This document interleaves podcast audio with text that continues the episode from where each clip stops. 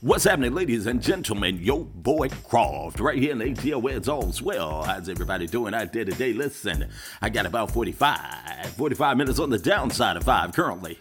It's about 84 degrees in my city. Yes, it's well in the ATL, and you know it's the greatest day of my life. Yo, boy Croft, want to welcome you to a fun, fantastic, faithful, feel good, festive Friday. You, you know what I'm talking about. There's a lot of things going on around the city today, y'all, and I hope you're a part of some of the festivities that are going on. You know, see, Today, as we celebrate Juneteenth, y'all, the oldest nationally celebrated commemoration of the ending of slavery in the United States, I hope we are reminded of the courage and sacrifices of our ancestors who came before us as we seek to create, you know, a more just and accepting society.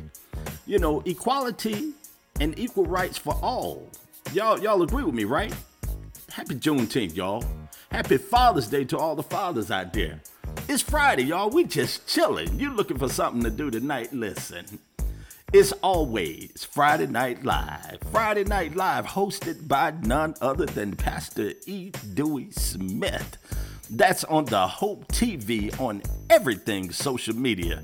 It's guaranteed to be totally entertaining, y'all. I'm talking about Friday Night Live on the Hope TV on everything social media. Hey, listen, y'all, I want to thank you so much for your time this time. And until the next time, I hope it's better than the last. And as my dad would always say, you're never out of business when you mind your own. This is your boy Croft. Wash those hands, wear those masks, and when you can, practice your social distancing.